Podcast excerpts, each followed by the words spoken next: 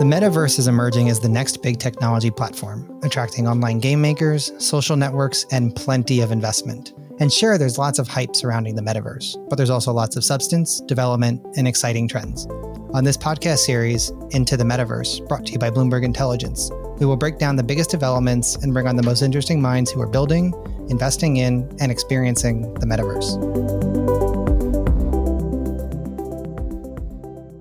Hello again, and welcome to Into the Metaverse, episode four. We've got a super exciting episode on tap for you today where we're going to dig down into one of the key aspects of the metaverse, enabling creators and expanding the creator economy, and discuss just what separates a metaverse platform from just a game.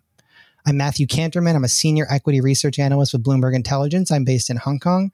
My co-host is Yonatan Raz Fridman. He's the CEO and co-founder of Super Social, a company making games and experiences for the metaverse, starting with Roblox.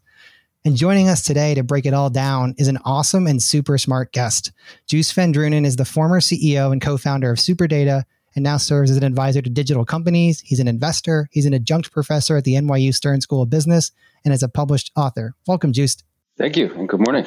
And so, one of the key questions we want to posit to all of our guests when they come on, you know, it, it, it sounds a bit simple at, at, a high level, but it's actually we've been quite interested in hearing the answers from all our various guests and you know from ourselves we you know we broke it down in the first episode but really trying to build a consensus around just what is the metaverse? And so in your opinion the companies you work with and speak with how do you define the metaverse? What is it? And as Yon really likes to ask more importantly what isn't the metaverse? Right that's a good one. All right let's let's start there. Um, so in my experience and the role that I generally take in conversations with people and companies, I try to always come up with sort of a uh, broader perspective or, you know, be the person that disagrees just for the sake of disagreement. And so at Makers Fund, where I'm an advisor, I, uh, I work with Matthew Ball, which, you know, if you don't know him, then you haven't heard anything, right? And so his version of the metaverse is very practical, very component based. My version of the metaverse is um, is really sort of this idea that we work towards. Like it's a almost a philosophy, but it's this vision that we share, this collective vision of a technology that lives in the future that isn't here yet, and at the same time we're all working towards. So it's a bit like um, like the Ten Commandments, right? It's like it's this ideal state that we're working towards, which probably isn't achievable at all just like the Ten Commandments really aren't achievable things. At the same time, you know, look, it's it's totally worthwhile pursuing. And so I believe that uh, that's sort of a cyclical thing that we see throughout, you know, society and the, and, the, and its relationship with technology. We're always working towards the information superhighway. Back in the day when broadcast television was popularized, it was also going to be this educational tool so that everybody could get access to teachers everywhere. And so there's always all this, uh, you know, it's pregnant with promise something like the metaverse, just like virtual reality is, and it never quite delivers. And so I'm always the sort of skeptic in the room saying like, well, it's probably not going to deliver on all this. So for me, the metaverse is an ideal that we pursue, but will we ever get there? By the time we do, it's probably changed its nature, its course uh, again. But so that doesn't make it any less worthy of pursuing. That's a great point you're making, Joost, You know, thinking about it's so profoundly different than some other perspective that we've heard both on the show here and, and in other, you know, mediums that you know the metaverse is sort of this functional thing right? And and and and i think it's also quite human nature to try and categorize things putting things in lists. Here is the metaverse. It's one two three four five six seven right? And and i think what you're saying is you know maybe maybe that's you know you're not against that argument but you know what if the metaverse is actually a philosophy? It's a, it's an approach to living in a, in the digital worlds. Uh, it's an approach to how we're thinking about the metaverse or more broadly the internet as as essentially a focal point of of human interaction and social interaction over technology. Um, you know i remember i remember reading one time uh, how steve jobs described the media and he said media is essentially the distribution of content over technology, right? And so, what if the metaverse is the distribution of human behavior over the internet and a whole new scale? I'm just thinking out loud here, but you're opening up a really interesting conversation on, you know, is it a functional thing or is it an approach slash philosophy?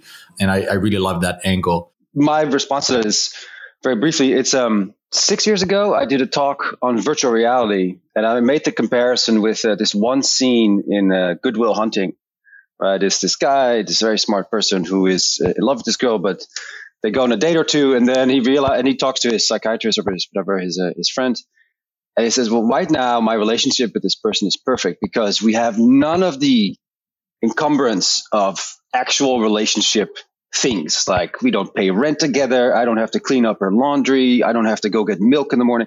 It's just us being in this vacuum of just delight and happiness. So that's the comparison I made with virtual reality at the time, saying virtual reality is something that we've seen every decade. It comes back and then it becomes nothing and then it comes back again. Um, you know, and it's always in the future. It's always this perfect relationship, this perfect technology. And I think the metaverse is similar in that of course we want to be online with other people. Of course we want to exchange and share. That's the whole principle of enlightenment right in continental philosophy is that you know that would set us free that we would have a rationalized debate and a dialogue and discourse in society.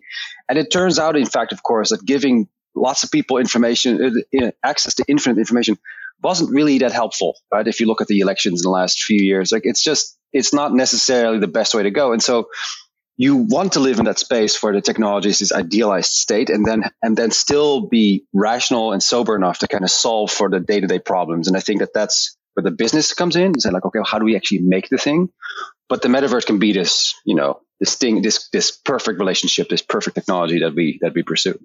Switching gears from that you've obviously been studying the game the games industry for a while and and and, and also in various roles. And you know you, you wrote a great book one up about it. Um, and now that you've given sort of the definition of the metaverse in your view maybe maybe you can also help us a bit flesh out how do you differentiate between a metaverse platform or kind of picking up on what you described earlier, a platform that has the elements that you've described in your definition of the metaverse. So how do you def- the distinction, the distinct or differentiate between a platform with those components um, and between just a game or slash a, a, a, virtual world? Because you know, obviously there's a lot of metaverse cynics out there who will point out that virtual worlds have existed for years. It's been there for a long time. You know, World of Warcraft, like what's new, guys? It's been going on. Like gamers have been doing it for the past 15 15, 20 years. So what what is really the big differentiator here in your mind? That's a that's a tough one. So the the narrative generally that emerges around uh, these phenomena is that they are different from uh, or opposite to uh, things you already know, and so the metaverse seems to already be sort of in this terrible place where it has to be this opposition to everything else we've ever known. Like, okay, we've basically just been sitting around in the mud, you know, like a bunch of hooligans. And but here comes the metaverse. It's going to lift us up. And so games naturally will then be described as like, okay, well, you know, that's going to be a technology or an application layer. Let's call it.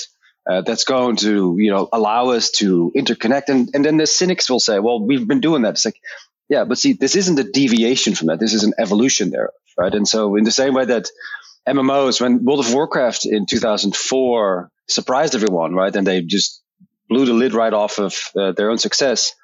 Um, that wasn't uh, because it was a great game, or not just because of a great game, but that there was 20, 30 years of pretext. People had been playing role playing games for decades, right? It was with pencil and dice, but that, that practice existed and everybody liked it. And so, f- for that same reason, I think World of Warcraft wasn't a deviation from Dungeons and Dragons. I don't think that uh, the applications that we're going to see in the metaverse, whether that's some kind of advanced Fortnite or Roblox uh, type uh, application or experience.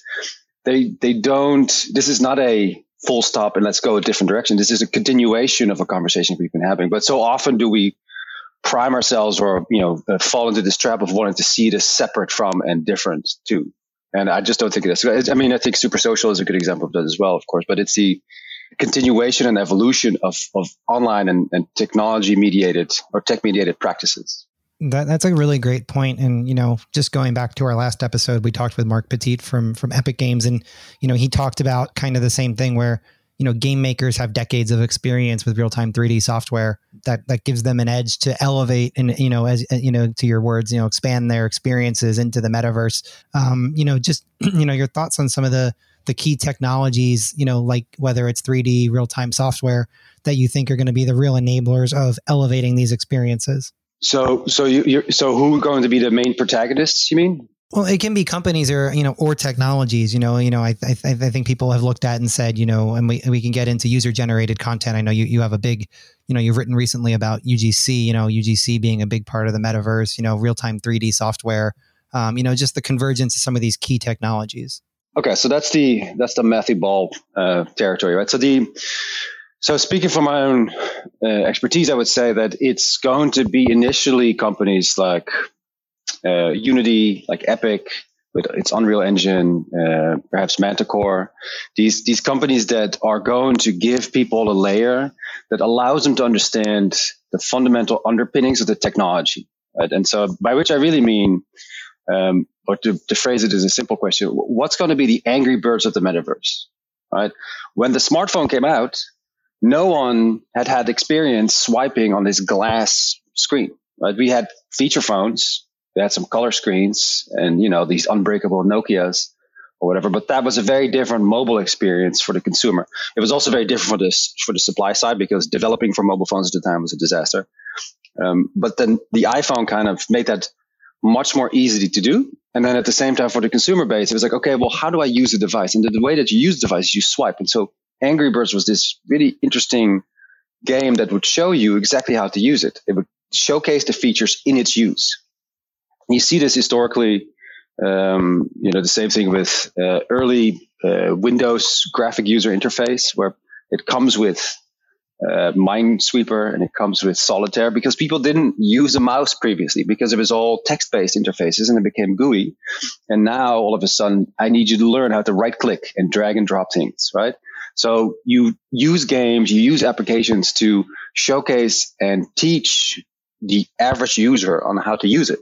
So for the metaverse, I think it's going to be some combination of companies that have both the capacity to create these interactive, immersive 3D environments. It's it's probably going to be three dimensional, whether we like it or not, right? And it's the um, and it's purely for the sake of the fact that um, that's the technology that they're all working on. That's the that's the direction they're all looking at, and I think that that also makes the most sense, right? In some ways, in your own mind, you could follow the steps where the internet was sort of text based and then it became a little bit more physical and, and, and, and fluid in the form of, you know, going on to Facebook and going on these applications, going on to TikTok and so on. And there's some depth to it, but really it's still very two dimensional. The metaverse has this implied promise of three dimensional reality. The companies that build those are inevitably going to be things like Epic and Unity. And of course, they will leverage their game applications to really drive that point home, right? It's the the success of the Unreal Engine comes from the fact that they had uh, really cool games on it early on, and that also made it accessible and and, and the standard for a lot of developers. Um, so I believe that that's going to be one part of it, but I have a harder time describing just yet like how, for instance, a Roblox will play a role in this. I know that they will want to do this, right? It's it, they would seem like an obvious protagonist, or at least a participant and they at the same time rely very heavily on user generated content. So if they can kind of untangle themselves from the technological challenges that have had this week, right? But they were uh, offline for like three days, I believe.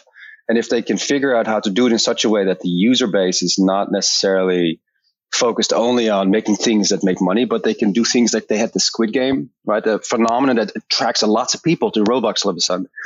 And they can bind that with the right sort of, I don't know, metaversial or the, the angle uh, uh, into the metaverse that makes sense, then they can be a very powerful protagonist and proponent of that technology. So, so that's the realm of companies I would look for to build the application layer. But you know, that's really only a handful, right? It's the um, there there needs to be more than just that. I think this is a great point, Joost. And you know, I think the challenge is, and this is what I, I believe a lot of people, a lot of companies, a lot of investors, a lot of entrepreneurs underestimate is, and again, we touched upon that with Marc Petit last week, and and and I think we're going to continue and touch upon it. Building, enabling the creation of these metaverse experiences requires a, a, an incredible, incredibly deep, sophisticated, comprehensive, reliable um, technical infrastructure. Right? People like to uh, people like to talk about the metaverse as something that started when you know when Mark Zuckerberg you know said you know we're now called Meta uh, which I think you know a lot of people probably do think. But companies like Epic have been building the Unreal Engine for the past 20, 25 years. You know, Roblox is 15, 15 years old company. None of these folks started yesterday, and so I think building, you know, I think it's it, these are phenomenal infrastructures that really enable creating that application layer. And, and a lot of them are, and most of them, all of them at the moment, they're basically game engines. And they've expanded and created these phenomenal I- environments. You know, if you look at a company like Roblox, they're, they're a game engine, but also they're a publishing and distribution platform of content on their platform. They're also a social network where there is, you know, billions of interactions every day of messages between users. They're also a cloud services provider. They have their own data centers, which, you know, of course, there is, as you said, there was the hiccup last week Epic is building their infrastructure in a very certain way. They've already disclosed publicly that they're looking at connecting the Unreal Engine as an API to the Fortnite creative mode. So I think the one thing that I would recommend based on, you know, kind of picking up on what you're saying, the one thing I would recommend to investors, to, you know, builders, um, and also, you know, public equity investors as they think about the metaverse landscape, not to underestimate what it actually takes to build those massive technical layers. And, and when you look at companies like Roblox Epic, but also uh, NVIDIA, uh, and, you know, I, I wouldn't rule out, and, you know, that might be completely wacky saying it at the moment, but I wouldn't rule out that NVIDIA who are building an omniverse for engineers, which is basically what they call the metaverse for engineers. Um, I wouldn't rule out that at some point they have Omniverse and then they also have the GeForce and maybe NVIDIA is going to start competing for, you know, attracting game developers and metaverse experience creators to build on their platform. So I, I, think there is a lot of things that are probably at the moment unclear how they're going to play out. There is obviously the the clear candidates of metaverse builders like Roblox, Epic, um, you know, and then of course we have the whole different hemisphere, which is China, which I think at some point we're hopefully going to touch upon in this episode. But I do agree with what you're saying, and I think that's part of what we wanted to talk about maybe in the next point is ultimately it's about the creators, the builders who are going to build on those platforms and create the applications that, you know, a billion people, 2 billion people, half of humanity ultimately would want to find itself on, you know, 5 to 10 years from now because that's that's kind of where, you know, where we're heading. It's really a, a large problem to solve, right? Which is why you immediately have to break it down to smaller components. And so when you list all of those examples, where my mind goes is like, okay, but so so what what isn't in this list, right? And and it's in many ways like so certainly yes, there's the user layer and then there's the application layer, and it's we're going to build all this great stuff for people to like hang out and find boyfriends and girlfriends and get married and like have meaningful experiences in these immersive three dimensional uh, environments. Cool. But there's also the sort of other side of it, right? And the example is a little bit like this: when League of Legends uh, started to really pick up speed, it's was unable to really rely on third party uh, backbone infrastructure, which is to say, like just like the game would have the latency would ruin the experience, right? And their philosophy was, we want to have the largest possible audience, so we're going to make the game as easy to play as possible. Uh, you don't need a fancy computer to do it, and um, we're going to also invest in our own backend. They, and so they did. They built their own backbone uh, to reduce the latency from like a ping of 30 to like seven, right? Uh, and they would invest in these server farms. They realized that their Brazilian audience was growing. And so they could no longer rely just on servers in Florida. So they had to go into Brazil and set up a server farm there. They, they realized that even though that they were only an application layer and only software makers and, and game makers at that, they still had to kind of pay dues to the to the physical infrastructure of things. You can't really rely on it, right? And it's perhaps Roblox, not to harp on it too much, but you know, you wonder what happened those three days that it went on. Was that AWS or their own infrastructure, right? So, so that's a real problem, but that's not what we want to talk about. We want to talk about the, the cool pictures with Ariana Grande, right? So my mind goes towards like, what's, what's like, what's in the, in the basement of all of this? And infrastructure and hardware is one. Another one would be payment, right? Okay, cool. But like things become meaningful, then people want to attribute both emotional value as well as monetary value to things. So is that going to be cryptocurrency? Oh God, you know, that's a whole nother can of worms to open up in that context. So are we going to have some metaverse coin, meta coin? Is that, or like we're just called the Zuckerberg currency or whatever, but it's, it's going to be something that we've seen before when Facebook really picked up steam and became this go-to social network once it sort of uh, grew outside of its college network of social networking or its reliance on universities really very quickly the applications all started to issue their own currencies and coins and credits, which was a huge disaster, right? And of course, Zynga was sort of the center piece of it all, but there was all these different little games out there that had their own little in-game currencies. And then Facebook said, no, no more. We're going to do Facebook credits, which decimated a lot of small fry businesses. Uh, it said, we're going to charge 30%, but we're going to use, everybody's expected to use one currency. So who's going to do that for the metaverse? Is that going to happen? Is there going to be one central authority, which is sort of the contrary to the whole Web3 proposition, right? It's decentralized and trustless. So who's then going to impose a singular currency? And then are we going to have separate currencies in the metaverse? So you see that immediately, like these are not sexy problems to solve, but those are necessary. And we've seen them before, right? They will emerge story repeats itself Joost and i mean let's let's take the examples of very very different industries. I mean let's go 200 years back. The oil barons in the united they were like everyone started an oil company. Everyone was trying to get oil out of the ground. A railway i mean this is this is human nature. We see a we see a, a completely new frontier a land and there is and, and there's going to be a land grab. People are going to fight companies are going to fight companies are going to want to build you know the metaverse companies are going to want to be the metaverse. One of them actually changed their name to meta. For the love of god just call yourself metaverse. Why just stop in the middle halfway through? Uh, and so I, I i think we are heading toward and look this is obviously one thing that is really exciting and obviously one thing that is really challenging. There's going to be a pursuit of land grab. And and you just mentioned kind of the killer code name web3 like yes this is only going to make things even more interesting and and, and intriguing and, and even more decentralized. And, you know no pun intended actually. Decentralized from a sense of there's going to be hundreds and thousands of companies that will say we are building the metaverse. Um, i mean when i raised the seed round for super social i literally had the slide that defines what is a metaverse in our mind now you're kind of, you know, you still need that slide, but actually you don't because there's so many descriptions. And so I, I wanna I wanna switch gears back to the creators you know, you wrote a great piece of how basically creators are UGC and creators are, are eating gaming or coming into gaming. And, and it's not a new phenomenon, right? Mods have been around for, you know, the past 10, 15, 20 years. I mean, mods have been around since Doom and, and ID Software opening their, their game for, you know, people to co-create the game. So it's been around forever. But thinking about that creator generation, that creator economy, that new wave of people who are basically, you know, sitting in their bedrooms or their living room and building new experiences. It started started on YouTube, TikTok, and now it's moving into gaming in spades.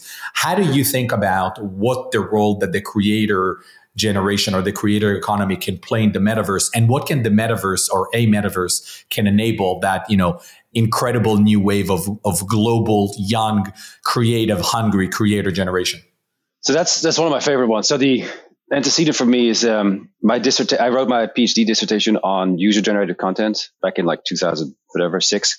And it was, you know, and it was really the, not to get too academic, but the principle of it was as follows. Like at the time you would have game design professors and they would be computer science people and they would say, you know, we're great at building things, but what's missing is the sort of human element. And so they would advocate that computer science departments would make people read sort of the great works of literature and have a better understanding of the human condition as these great builders would build their great things.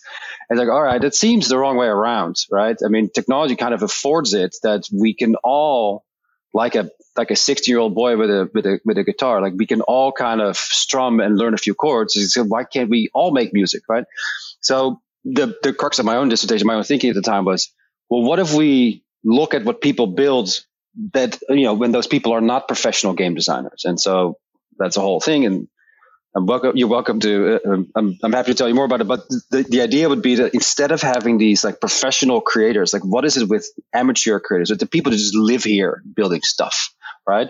And and then I think uh, it becomes much more obvious to me that user generated content is not so much an entertainment layer where we engage and acquire young audiences and make some cool stuff, and then maybe we'll give them some money back from the stuff that they sell. Sure, that too. But I think the much larger opportunity is like, well, see, they should be the ones building this, not Epic, not Facebook or Meta, or whatever. It's not these giant corporations with their, you know, billion dollar investors, not because they're necessarily evil, some more than others, but uh, because like it, if the metaverse is truly carried out in its like full vision, then it's going to be co-owned and co-created, not oh, you know what? I, I, I, log into this metaverse. I, I immerse myself by way of virtual reality helmet or keyboard or whatever into this other technological layer that sits on top of real life.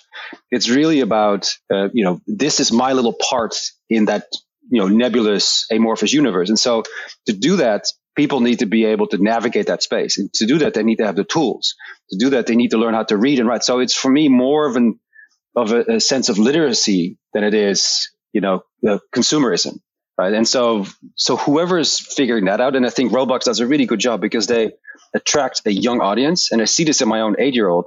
He gets it. He instinctively gets what's expected of him, how to do it, how to, how to combine things, how to take them apart and put them back together again. In the same way that, uh, you know, you see a kid play with, with Legos or anything else. And so for that reason, I think it's, it's a really interesting question with regard to user generated content. Who's going to just hand out the tools? Who's going to set the standards? What are going to be the protocols that we all learn to use, right? Are we all going to be using, you know, feather pens or is it going to be ballpoint pens? Like, like what's, what's going to be the technology that's universally accessible and available to most of us that allows all of us to contribute to varying degrees in a meaningful way to, to you know, constituting the metaverse as we imagine it today? And and one thing I wanna one thing I wanna highlight, and before Matthew takes it to to switch gears to another topic, but one thing I wanna highlight to what you said because you mentioned Roblox. I love when Dave Baszucki, the CEO of Roblox, says Roblox is not building the metaverse. The developers on Roblox are building the metaverse, and I think that it's a, that is a very unique and also genuine POV and a statement coming from a company that basically taught a whole generation to code, build games, and do it on their platforms. And and I believe that's a big part of your future. If it's Roblox or, or others, empowering a new class of creators, democratizing the ability to create for the metaverse. I think that's going to be a big part of the future. And I think the creator generation and a creator economy is really well aligned with, with that approach. Mm-hmm. I'll, I'll, I'll, I'll, add one thing to that, which, and I'll, and I'll conjure up my, uh, my old mother, which is, um, you know, back in the 60s, whatever, she got a, an office job. To get an office job as a secretary, you needed to get a typing diploma. You needed to go take a class and then go show that you could type whatever, 60 words a minute or 60, I don't even know. By the time I got to college when I was 18, nobody cared if I could type or not. It's like you're supposed to hand this in in, you know, Times New Roman, double spaced, font size 12, or it's an automatic fail. They're like, oh, Jesus, like, how am I?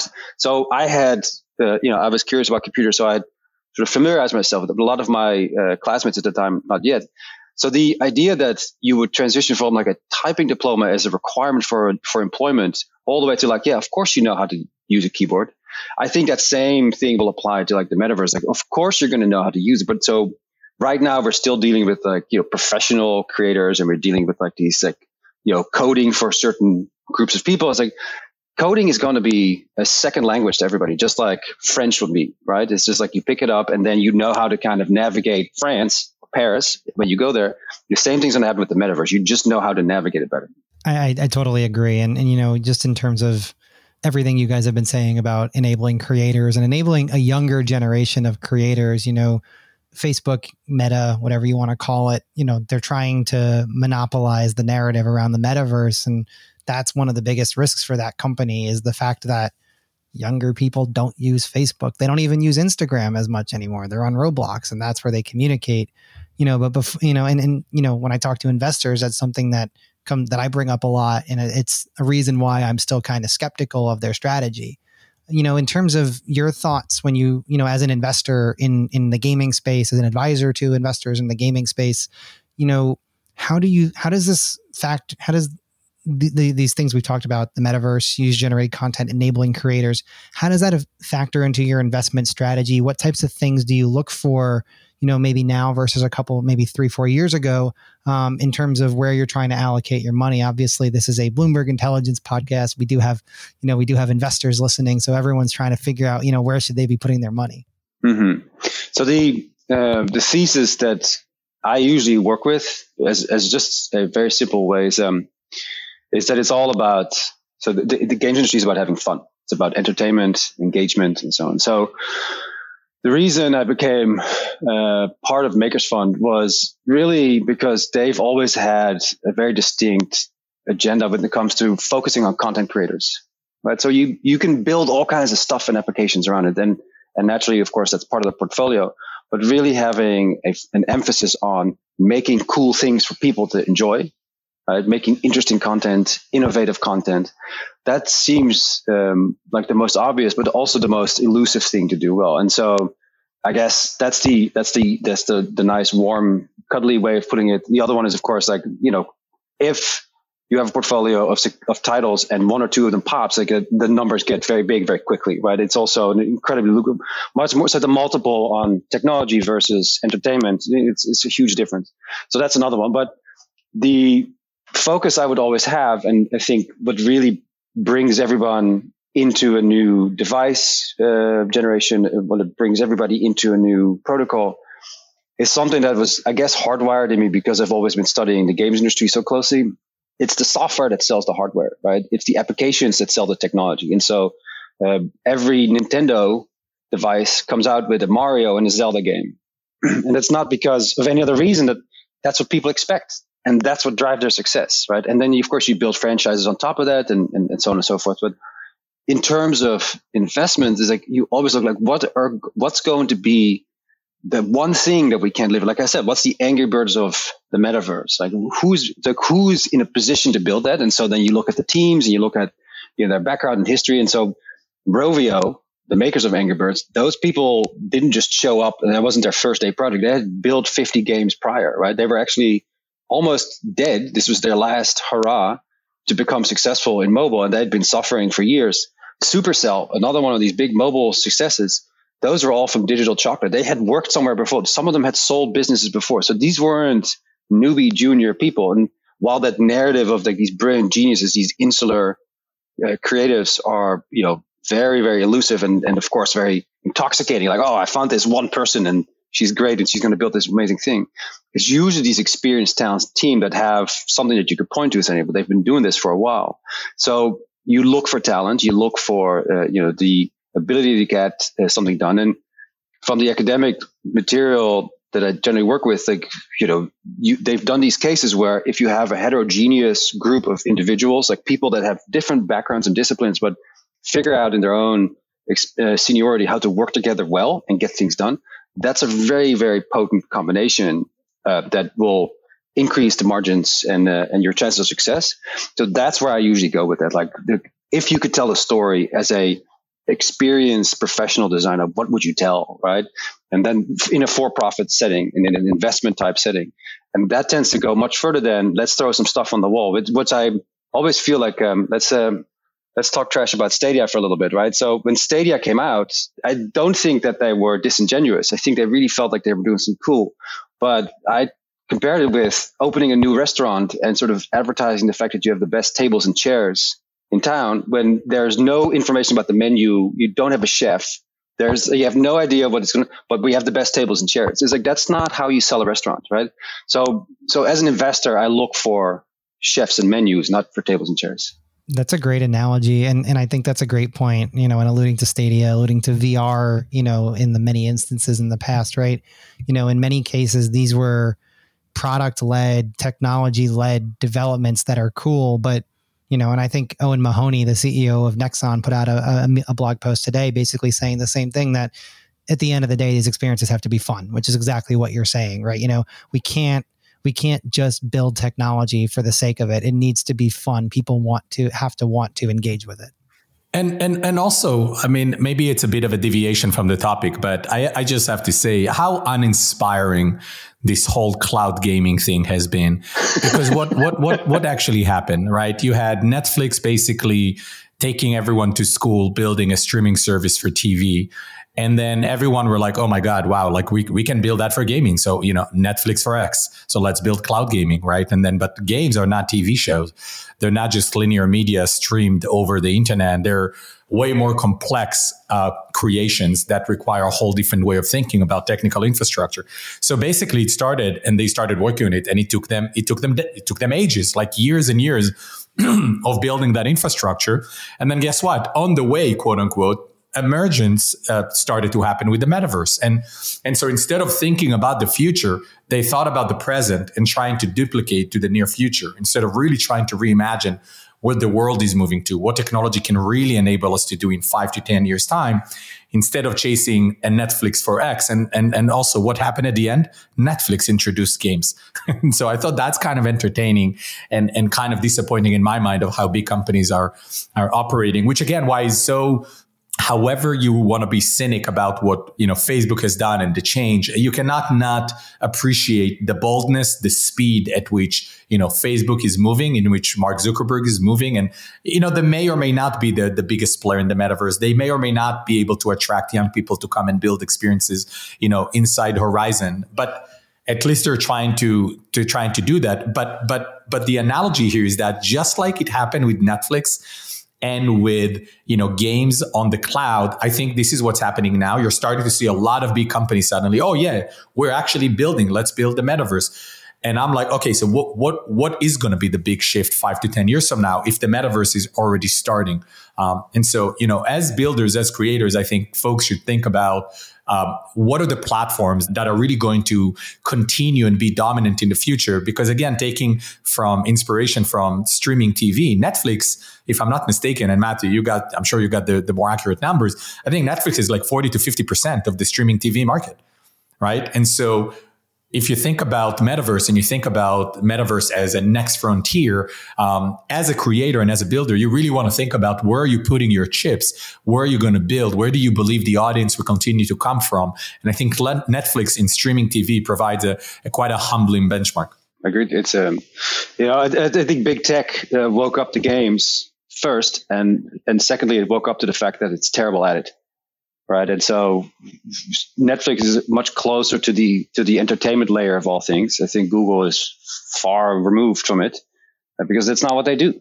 Uh, Apple too, like they did Apple Arcade, and it's cool. This sort of art house inventory, right, for ten bucks a month or whatever it costs, five bucks, and it's um, you know, it's a it, it all is sort of consistent with its like its really cool aesthetic and its visual style but I don't see people standing in line for any of that. But I used to have an office down the street from the Nintendo store in uh, in Midtown in, uh, in, Manhattan, and every every other week there'd be like a string of people waiting for some new content drop from Nintendo. It's like, how do they do it? So because they focus on the fun. They don't. They, this is not a tech company that fancies itself sort of a master of the universe and taking its, in the case of Netflix, like an eighteen billion dollar content budget to kind of buy its way into games, right? Because it worries them because it's competing over eyeballs with them or whatever. It's uh, you know these companies are built from the ground up to to to create these experiences for people. I, ju- I just want to po- call out that Joost described Apple Arcade as an art ev- inventory. I thought that's that's worth mentioning. It's uh, is that is that does that offend you? It's a lot nicer than how I described it when it came out. I'll, I'll say that. You know, it's so it's so highbrow. Can, it's too. High. I can subscribe to that. I thought it's actually a cool description. You know, it's just art house. Like it's just like oh, like you know you could see that somewhere along the line they put together a team of people from the industry and they all have you know some really you know of course like apple is a bit of a um, they, they seem very friendly but they, they seem like they have their own sort of corporate cult um, which you know there's a certain pride or perhaps arrogance in that and that's good for them whatever. It's apple they make a trillion dollars good for them. But you know, from that you get this. It always has to be the most unique, the best. It's like just give me something that's fun, man. Like what, what happened to like blue collar, like you know, things that are enjoyable. Whereas like this art house inventory is clearly put together by people that all have you know higher education degrees and they're all very smart and they sit around using big words all day, and that's what compiles this inventory. Which is nothing to say about the creators of those games. It's just the, the curation is very typical of a company like Apple. Yeah, I, th- I think that's a key point. I mean, you know, when I when it, when they first announced it, I was, you know, I, I kind of thought all these games already exist. You can buy them if you want them, but now you're going to give me a subscription with games that I didn't want to buy in the first place. And and it goes back to your original point, which I think is you know kind of the overarching theme of our discussion. And it's it's it's it's really important to remember. You know, this is entertainment. It's interactive. It's technology driven, but it's still entertainment, and it's all about, as you've said, having fun. And I think that's you know a key thing that investors need to remember and this is something that you know when i've covered games i've talked about this you know you can't just say this is the new SaaS because they have live services. You can't just think that things go up because it's a subscription. No, this is entertainment. They have to be fun games. And we've seen what happens when that thesis gets the rug pulled out from it. It gets ugly and painful very fast. And this is why you need to be cognizant not just of you know, who's building what technology. It's it's important and interesting, but you know, if you haven't played Roblox and you're trying to invest in the space, you better go play Roblox and figure it out. No, totally. That, that's that's how we make sense of things by by by using them. Right. That's how children do it. That's how grown-ups do it too. And so, uh, unless you give me something that I can use and that stands as a proxy for the larger thing, then it doesn't make sense to me, and I won't use it. I won't enter into it.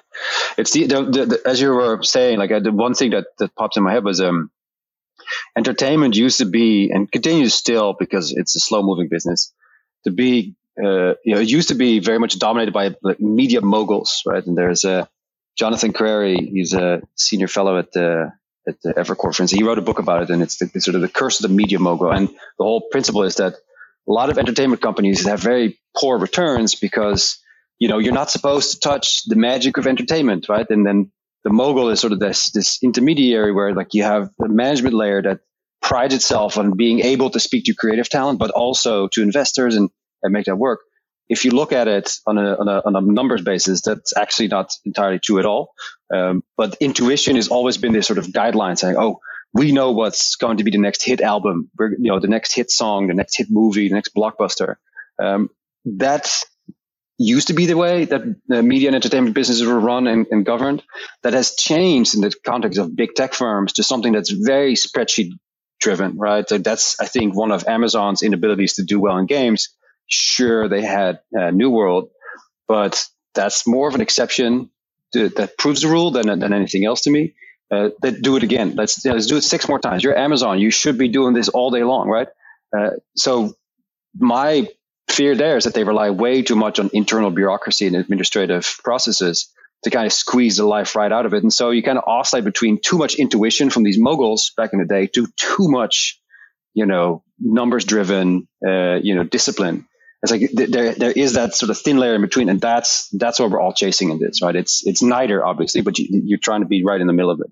I just want to add maybe before we wrap up this this wonderful episode with with, with Matthew concluding, I just want to say that you know a, a few years ago I read this um, I read this quote from a learning scientist called Alison Gopnik, and she said in a book I read, "Children are the R and D department of the human species." And so if you subscribe to that worldview, I, I echo what Matthew suggested to folks who are listening to this podcast. You want to figure out and have a POV on what the future holds, what the metaverse might look like. Go play Roblox. Look at how a 10, 12 year olds interact, communicate, and socialize inside virtual worlds, accidentally playing games while doing so and get a sense of what does the metaverse could look like for that generation because they are the future and these behaviors the way they've been interacting for the past couple of years in game world and virtual worlds is is being decoded in their brain this is not accidental behavior this is this is going to be part of the future and this is the generation that is going to build the future and this is how they're living at the moment. You want to get a sense about the metaverse, look at how 10 to 12 year olds are playing and building together on Roblox. That's going to be a big piece of it, I believe. Mm-hmm. Yeah. So, so as a, as a, as a recently, so I now have a three month old baby. So I recently became a dad again and it's, um, so, and I have an eight year old. So I reset the clock on that whole cycle, uh, for better or worse. Um, but it's totally true that you see like now for the second time, I see like this little brain sort of unfurl you're welcome at any time you're in New York to come to my class at NYU. I have 60 students and they're all sort of undergrad level. For me, that's been my R&D department for years, right? I go in there and say, okay, by show of hands, who here follows FaZe Clan? What do you think if it's IPO? Who here has heard of the metaverse? Who here is on Facebook? And it's remarkable that I would always see trends that we're talking about today show up like 18 months or 24 months earlier in my classroom, right? It was blockchain gaming. I had my first paper written by a student on it like two years ago and so it's it's very interesting to see how while we sit around and we have all these resources, right, it's in fact like these broke children that have a much better sense and a much greater impact on what's cool. Whether that's user acquisition, right? They can make things go viral and like make it uh, in demand, all the way to imagining and developing the next generation of entertainment and tools that goes with it. They're both broke, but they're also pretty woke when it comes to technology. I'm sorry, that was a horrible pun. Um, That's excellent. I like it. and uh, so you know with that you know i think we'll wrap up. That that was that was SuperJoost because that's his that's his substack SuperJoost on substack. You can find him there. You can read his book which is a really good read on the games industry you know for investors and just understanding the games industry from a high level. Um, you know this was an awesome discussion talking about the creator economy having fun and just not losing sight of the fact that the metaverse is just about that having fun